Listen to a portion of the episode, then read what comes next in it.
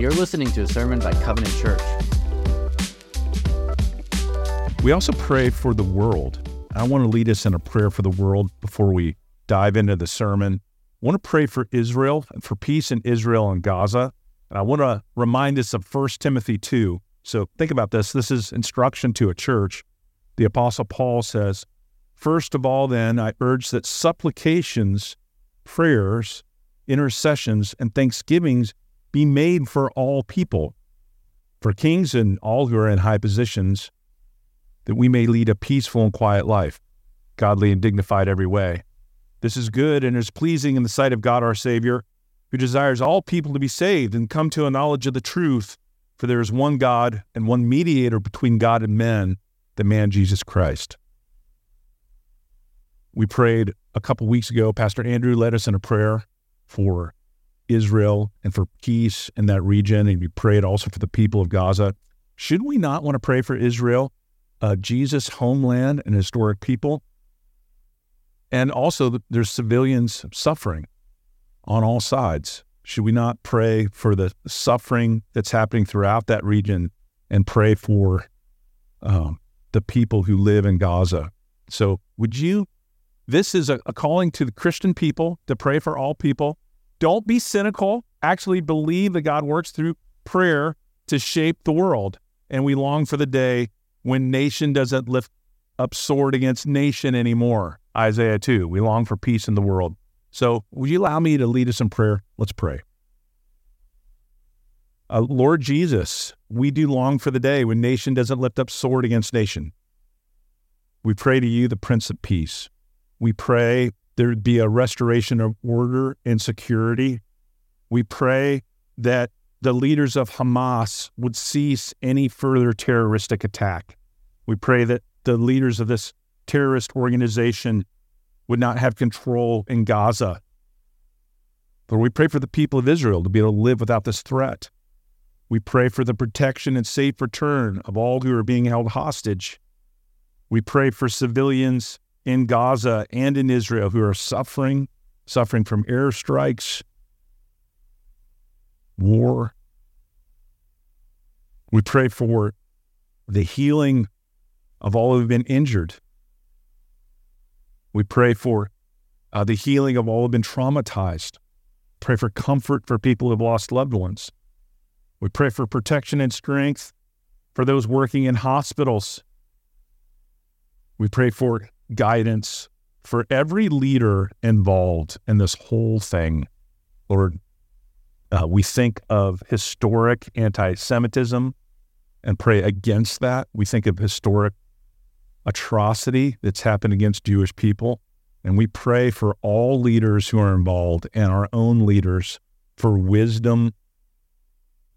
And Lord, we pray that there would be conditions that long term Israel and Palestine would be able to be uh, have sustainable peace. And Lord, we pray for the church. Uh, we pray to the God who desires all people to be saved and come to a knowledge of the truth. We pray that the good news of Jesus would run, would run. We pray that uh, for the Jewish people in the region. We pray that for the Palestinian people, that Jesus and his goodness and his offer of salvation would be lifted up. Lord, we pray to you Lord Jesus, who is the way, the truth, and the life. And Lord, uh, be with us now as we turn to the sermon. We pray in Jesus' name. Amen. Amen. All right.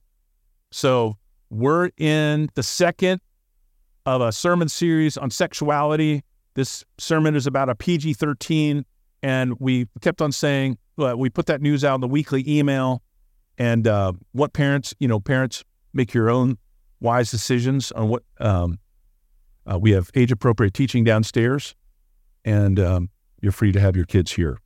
So the Bible begins and ends with marriage. Do you know this?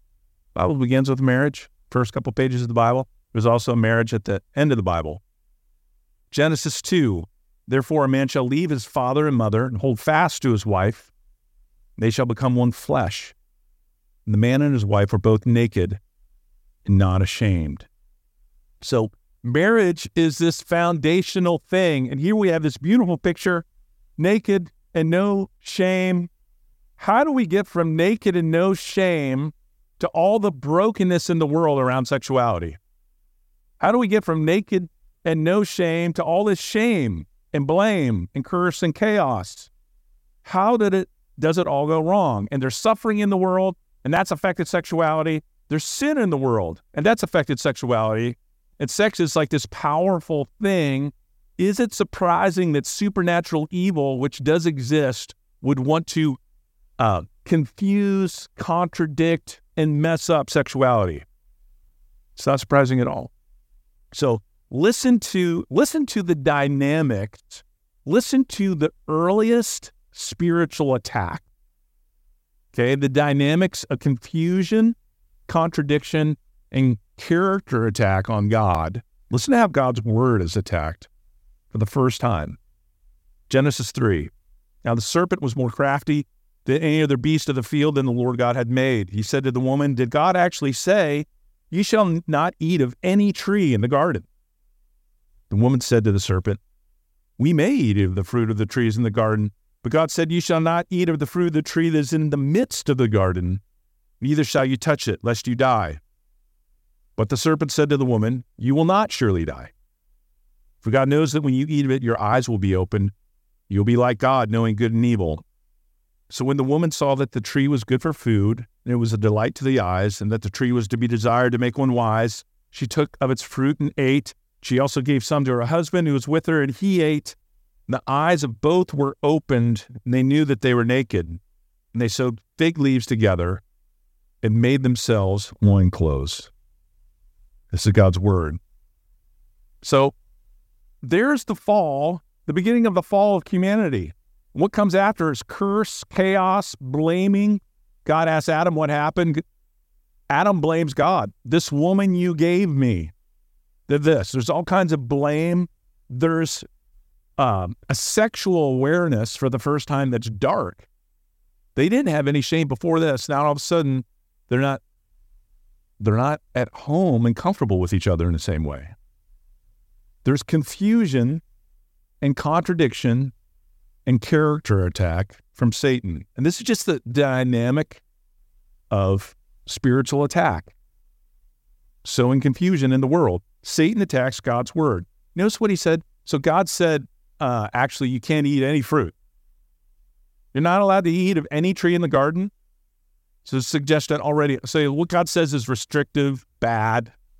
God's holding out on you. The woman explains, actually, we can eat of any tree. There's just this one tree. God said we would die. Then there's just a lie. You will not die. They did die. Jesus says of Satan, John 8, when he lies, he speaks his native language, for he is a liar and the father of lies. It's the father lies. You will not die. You're not going to die. You're going to be fine. They weren't fine. There's character attack on God. God knows. A lie about God's character. So, look, there's a lot of confusion, contradiction, and it's actually character attack on God about misunderstandings of what God actually says around sexuality and what his heart is. And I just want to invite us to see God's heart and his commands. God's word is a lamp so you won't trip, it's a light for the darkness. It's good. Can we have this heart? Psalm 119 Teach me good judgment and knowledge, for I believe in your commandments. Can we like say, okay, I got to hear God on this. God is the one who calls the shots. I mean, so that's the Christian claim, right?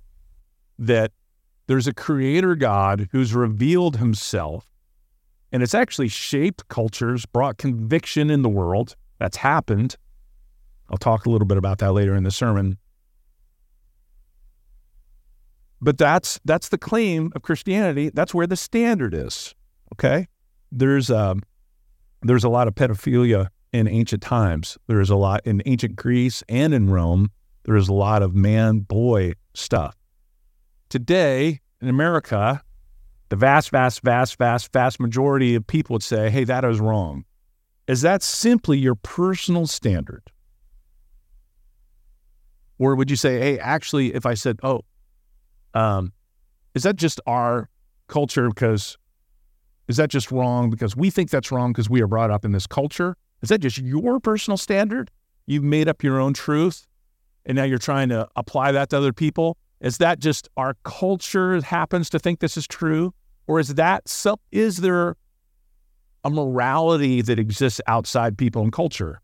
That's a claim of Christianity, right? That there's actually uh, a moral reality from God that is both surfaces and conscience. This is why all of us feel guilty sometimes. Um, or you're a psychopath if you never feel guilt at all. That shows up in conscience that is revealed by God's word. So um, don't expect to hear everything that you already agree with. And could we believe, we just saying that God is glorious, He's great. Could we trust the great and glorious God whose glory shines more than the stars, that actually what He says, His heart for us is good and He can be trusted? All right. So here's the sermon today four areas of confusion, contradiction, and character attack in the area of sexuality. Four things that maybe people say that the Bible says that it doesn't say.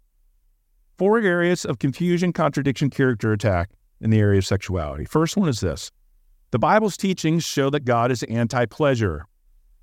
God hates stuff. God is a repressive God. God is just against stuff. No, this is why we talked, started with Song of Solomon last week. As an apple tree amongst the trees of the forest, so is my beloved amongst the young men. With great delight I sat in the shadow, and his fruit was sweet to my taste. Delight. God created this. Proverbs 5. Let your, this is advice from an older man um, to a younger man. Let your fountain be blessed. Rejoice in the wife of your youth, a lovely deer, a graceful doe. Let her breasts fill you at all times with delight. Be intoxicated always in her love. God is not anti pleasure. God is the fountain of all pleasure. Every pleasure you've ever imagined or touched or experienced is from the God of the universe. So, what are the biblical purposes of sex? Here they are. Here are the biblical purposes of sex. Um, sex unites, they shall become one flesh, which is quoted again and again. Uh, in the context of marriage, there's emotional oneness, a social oneness. You share a name, right? You become best friends emotionally, socially, and sexually and covenantally. You enter into a covenant.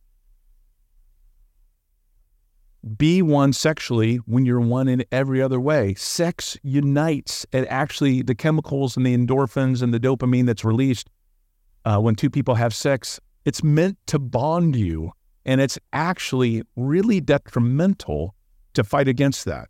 Like hookup culture, you're not just sinning against God and another person and yourself, you're actually fighting the bio- biology of what sex is created to do, which is to deeply bond you with another human being. Okay? The biblical purpose of sex sex unites, uh, sex delights. That's why I quoted the Song of Solomon, Proverbs. Uh, sex creates, creates, creates another human being. Just think about that, how mysterious that is. And um, the Bible actually doesn't demystify. Here's the, we looked a little bit of this last week. Here's the crazy message from our culture right now about sex. Sex is nothing. It's no big deal. It's not not a big deal. Don't get excited about it. You just need some education how to not get pregnant when that's you don't want that to happen or to get a sexually transmitted disease, but not a big deal but actually also who your sexual desires are aimed towards, that's the most important thing about you. That's part of your identity. which is it? Is sex everything or is it nothing? Uh, the Bible says sex is always a spiritual experience, a good one or a bad one. And actually, talking about marriage in Ephesians 5, the Apostle Paul he like points to the magic and mystery. He says this is a mega mystery. This is profound. He's talking about husband and wife, and he says also, I am saying this this is mystery is profound, and I am saying that refers to Christ and the church. This is mysterious, but um, God being anti-pleasure, uh, you're just not paying attention. No. Second area of confusion, contradiction, counterattack. Second area, some people think the Bible forbids adultery, but not premarital sex. So uh, one of the Ten Commandments is, Thou shalt not have adultery. So the thought is, well, is it just adultery and everything else is okay? Actually, no. Go back to that. Sex unites, delights, creates. That's the purpose of sex in the context of cross gender covenantal oneness. There's a, a passage in Hebrews let marriage be held in honor above all, among all. Let the marriage bed be undefiled, for God will judge the sexually immoral and the adulteress. Um, marriage is meant to be held in honor amongst all. And that includes if you're single, that includes all the people who are married, everybody. In the passage, it would be shorter to just say, God will judge the adulteress. God will judge the adulteress. God will judge this sexually immoral and the adulteress. Um, it's both that um, the folks saying, well, hey, chapter and verse, this is just never the understanding in the Christian church. No one ever thought that because the Bible's so plain on this. Um, sex is meant and reserved to bond two people in marriage. Uh, and to wake us up to grace, uh, in the Sermon on the Mount, the most famous sermon ever in the history of the world, Jesus shows where sin starts. And he does that in a lot of areas. It's like, hey, you haven't murdered anyone. Great. Actually, we can murder people in our thoughts, right? And that's sin. In the same way, he does this with lust. Matthew 5. You've heard that it was said, You shall not commit adultery. But I say to you that everyone who looks at a woman with lustful intent has already committed adultery with her in his heart. So sin begins in the heart, purity begins in the heart. And um, friends, this is pornography. Someone's making money somewhere. It's online digital prostitution that's uh, it's bad for men and women. And look, this kind of thing has always been around. Here's the game changer. There have been technological revolutions that have overtaken the world. So the printing press was one of those. You know, changes history, changes the world. Printing press um, took years and years and years and years. A revolution that's changed the world.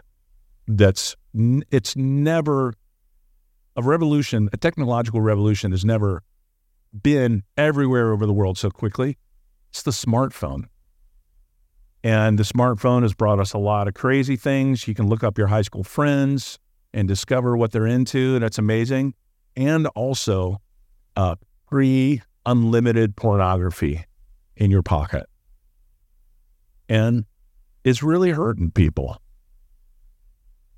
It's really, it's hurting us. I mean, this the stats are out, right? Not just like Christian studies, but just like social scientists. Like, yeah, it seems that um, people deeply shaped pornography don't. Then, when they try to bond with one person in marriage, it often doesn't go well.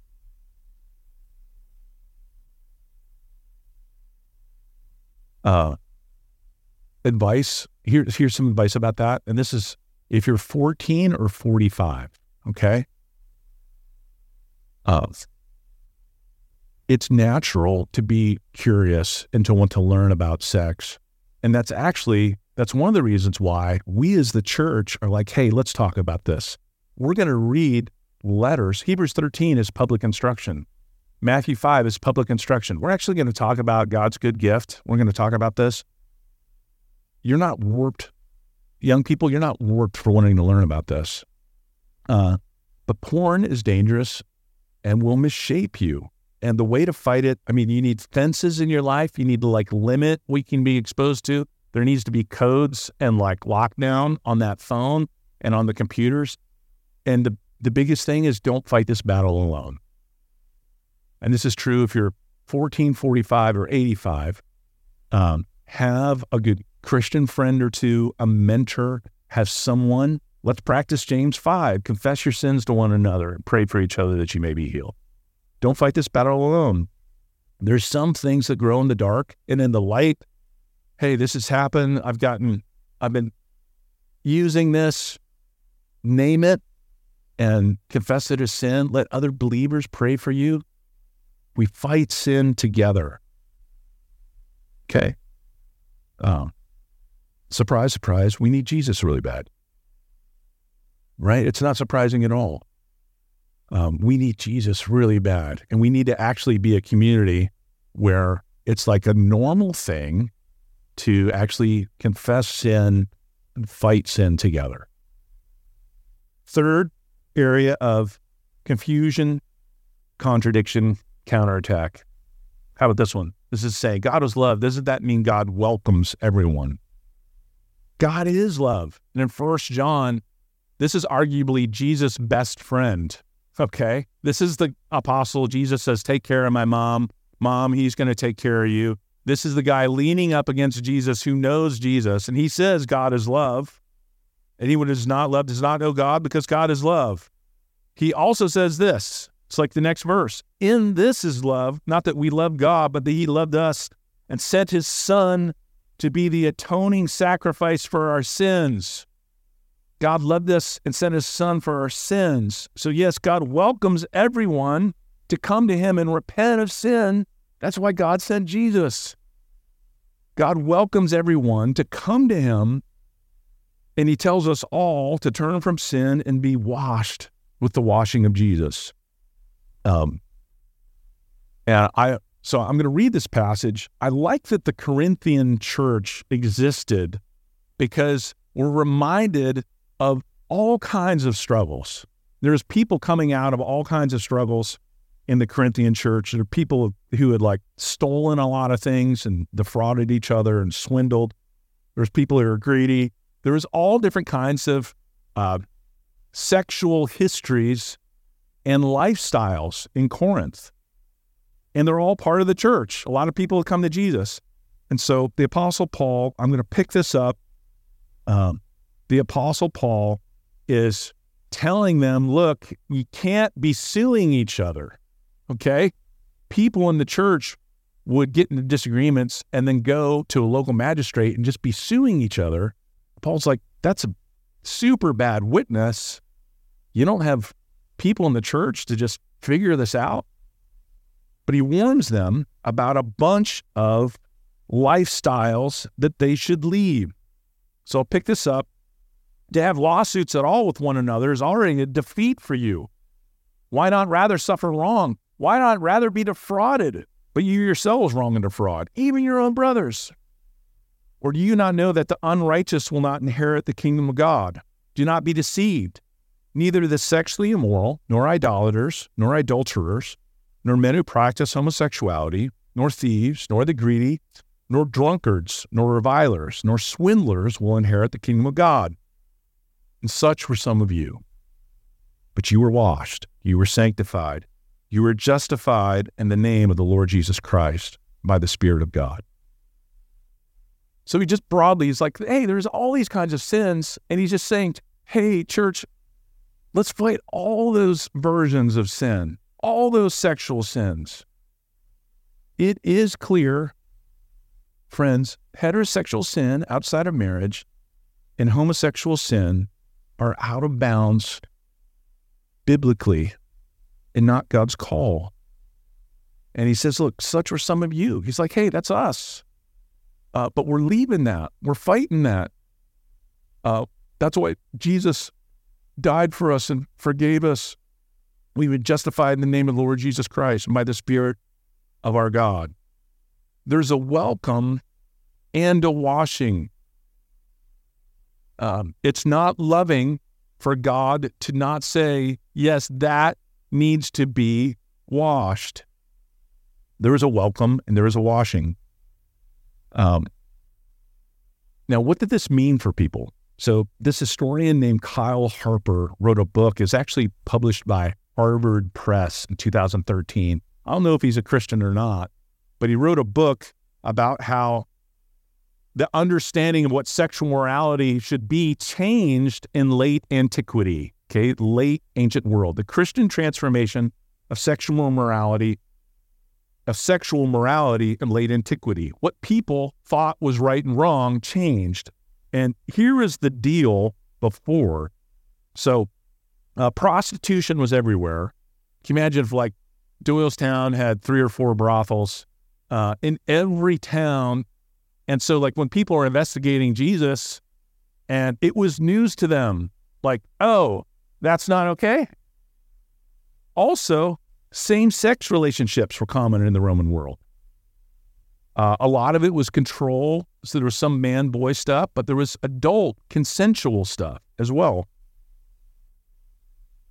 For free Roman citizens, and there was a Greek version of this, but for the men, slaves, prostitutes, and boys were seen as perfectly legitimate outlets for male sexual desire.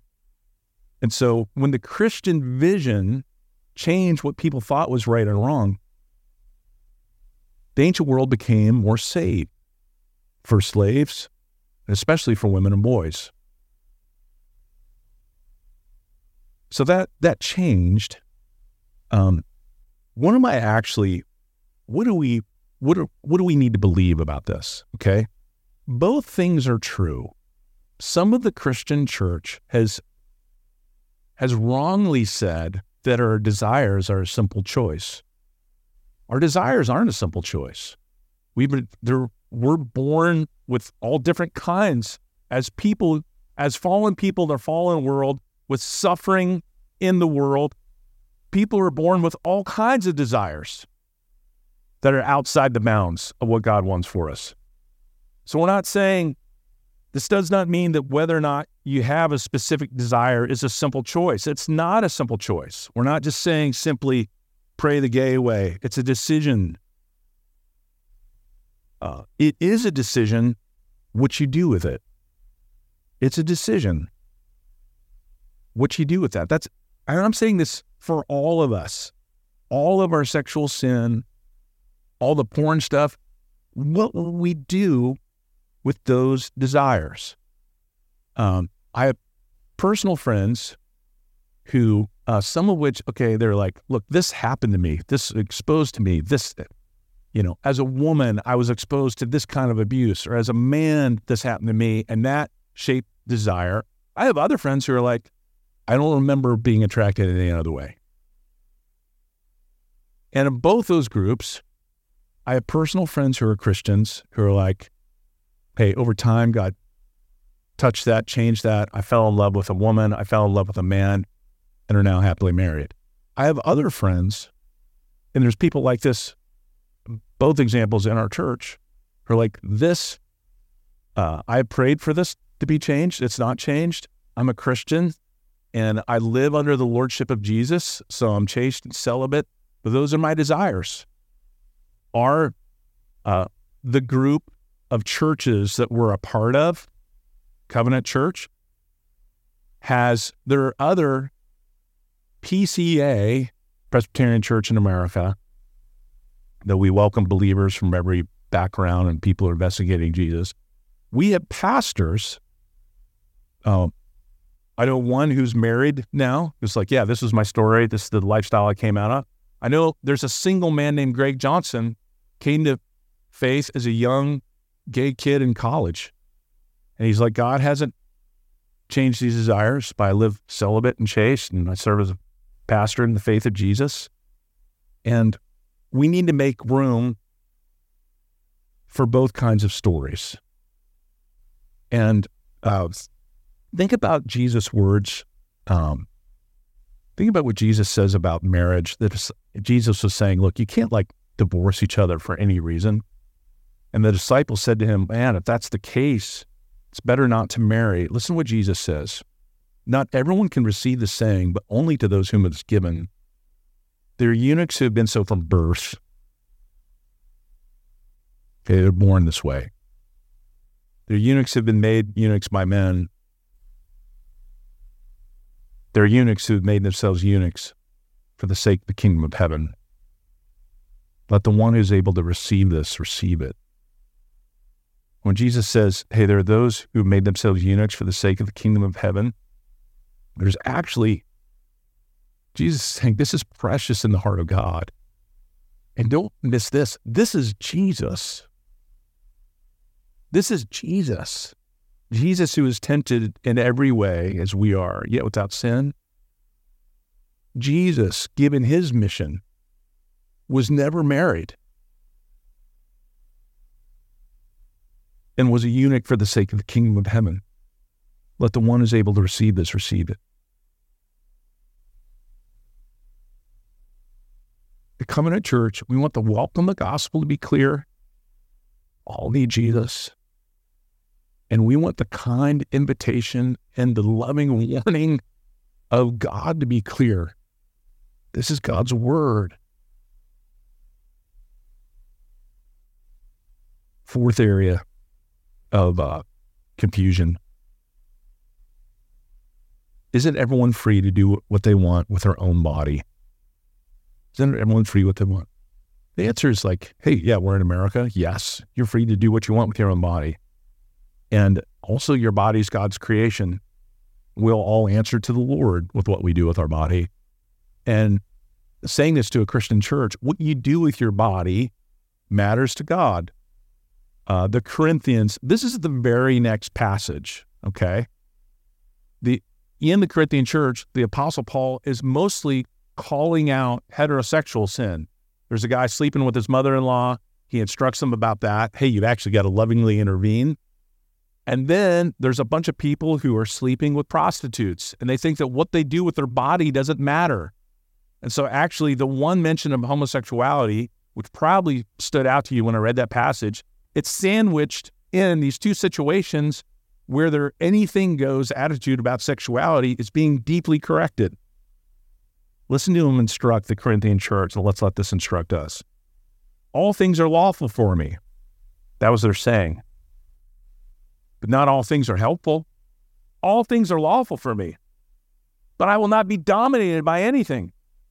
Food is meant for the stomach, and the stomach for food. And God will destroy both one and the other. Say they applied that sexually food for the stomach, the stomach for food. I have these desires, I should be able to do this. The body is not meant for sexual immorality, but for the Lord, and the Lord for the body. God raised the Lord while also raised us up by his power. Do you not know that your bodies are members of Christ? Shall I take then the members of Christ and make them members of a prostitute? Never. Do you not know that he who is joined to a prostitute becomes one body with her? For as it is written, the two will become one flesh. But he who is joined to the Lord becomes one spirit with him. Flee from sexual morality. Every other sin a person commits is outside the body, but the sexually immoral person sinned against his own body. Or do you not know that your body is a temple of the Holy Spirit within you, whom you have from God? You are not your own for you were bought with a price. So glorify God in your body. Now, he's instructing the church here, okay? And he, this is, uh, he's clear. He's like, look, I'm not saying you go around and like uh, those outside. He's like, what do I have to do with those judging those outside? He says that at the end of 1 Corinthians 5. But like in the church, we call sin sin. And so they had warped ideas about freedom, warped ideas about the body, warped ideas about sex. And he just corrects it. What was warped? Well, their idea of freedom was like God, and this is how Americans think of freedom. We think of freedom from control, right? Freedom from outside influence. We think of freedom from, not freedom for. And in the gospel, we are freed to live for God, love God, bless the world, bless our neighbor. That's what we're freed for. And it's a misunderstanding about grace to say, well, Jesus died for sin. Therefore, I will continue in it. You'll understand the freedom that Jesus has brought you in. Jesus has brought us into freedom that we'd fight sin and be truly free. They also had warped ideas about the body. They acted like, hey, what we do with our body, it's less. It doesn't matter what you do with your body. You know, the body, whatever, you have bodily desires, just act on those. Instead of thinking of sexuality, it's inherently spiritual, moral. It's something to steward. And he's speaking to Christians and he says, Look, your bodies belong to Jesus. What are you going to do with those bodies? What are you going to do with those eyes? What are you going to do with those hands? What are you going to do with your body? And it's about oneness right? They forgot about oneness. They forgot that sex is a spiritual encounter. So here's the heavy thing when we sin sexually, we sin against God, we sin against the person created in God's image. That's true with every kind of sexual morality, it's true with porn. You also sin against yourself, which the Bible doesn't warn us about in the same way about other sins. So the question is this Is your sexuality under the lordship of Jesus? What would it look like to be a disciple with your sexuality? What would it look like? I want to take us back to First John. This is the message we have heard and proclaimed to you God is light, and in him is no darkness at all. If we say we have fellowship with him while we walk in, walk in darkness, we lie and don't practice the truth. But if we walk in the light as he is in the light, we have fellowship with one another, and the blood of Jesus, his son, cleanses us from all sin. If we say we have no sin, we deceive ourselves, and the truth is not in us. But if we confess our sins, he is faithful and just to forgive us our sins and to cleanse us from all unrighteousness. If we say we have not sinned, we make him a liar, and his word is not in us. So let's, in this area of life, and in every area of life, Let's say this is what God says. How do we need the cleansing of Jesus? This is what God says. How do we need the truth of Jesus? Let's not deceive ourselves. Let's not make God a liar. And John goes on, My little children, I'm writing these things to you so that you may not sin. But if anyone does sin, we have an advocate with the Father, Jesus Christ the righteous. He is the payment for our sins, and not only for ours, but for the sins of the whole world. This is the gospel. Amen. Who does not need the gospel? Who does not need the gospel? Sexuality is this powerful gift, and it's awesome in its right context. And it's also something Satan has tried to wreck for everybody. And with all of our sin and suffering, can we go to Jesus? Can we remember the gospel? Uh, I'm going to pray for us. And we sang earlier about bringing our shame to the cross. We're going to ask God to take us to the cross again. Allow me to pray for us. And let's pray that we go to the cross of Jesus. Let's pray. Lord Jesus, uh, we pray for each other. I pray for my brothers and sisters right now that we would not deceive ourselves with areas of sin, but we pray we'd be a community of holiness where we'd we'd name sin and confess it and receive your cleansing and your forgiveness. We pray we'd fight it together. We pray we'd go to the cross of Jesus together. Lord, we all need your grace. We pray we'd not be shocked at sin, but we'd be more shocked by your deep grace to us in Christ. Lord, meet us, meet us this morning, and help us even now as we sing. We pray this in Jesus' name. Amen. Thanks for listening. Feel free to connect with us on our website at covenantdoylestown.org to watch live on Sunday mornings. You can also connect with us on Instagram and Facebook.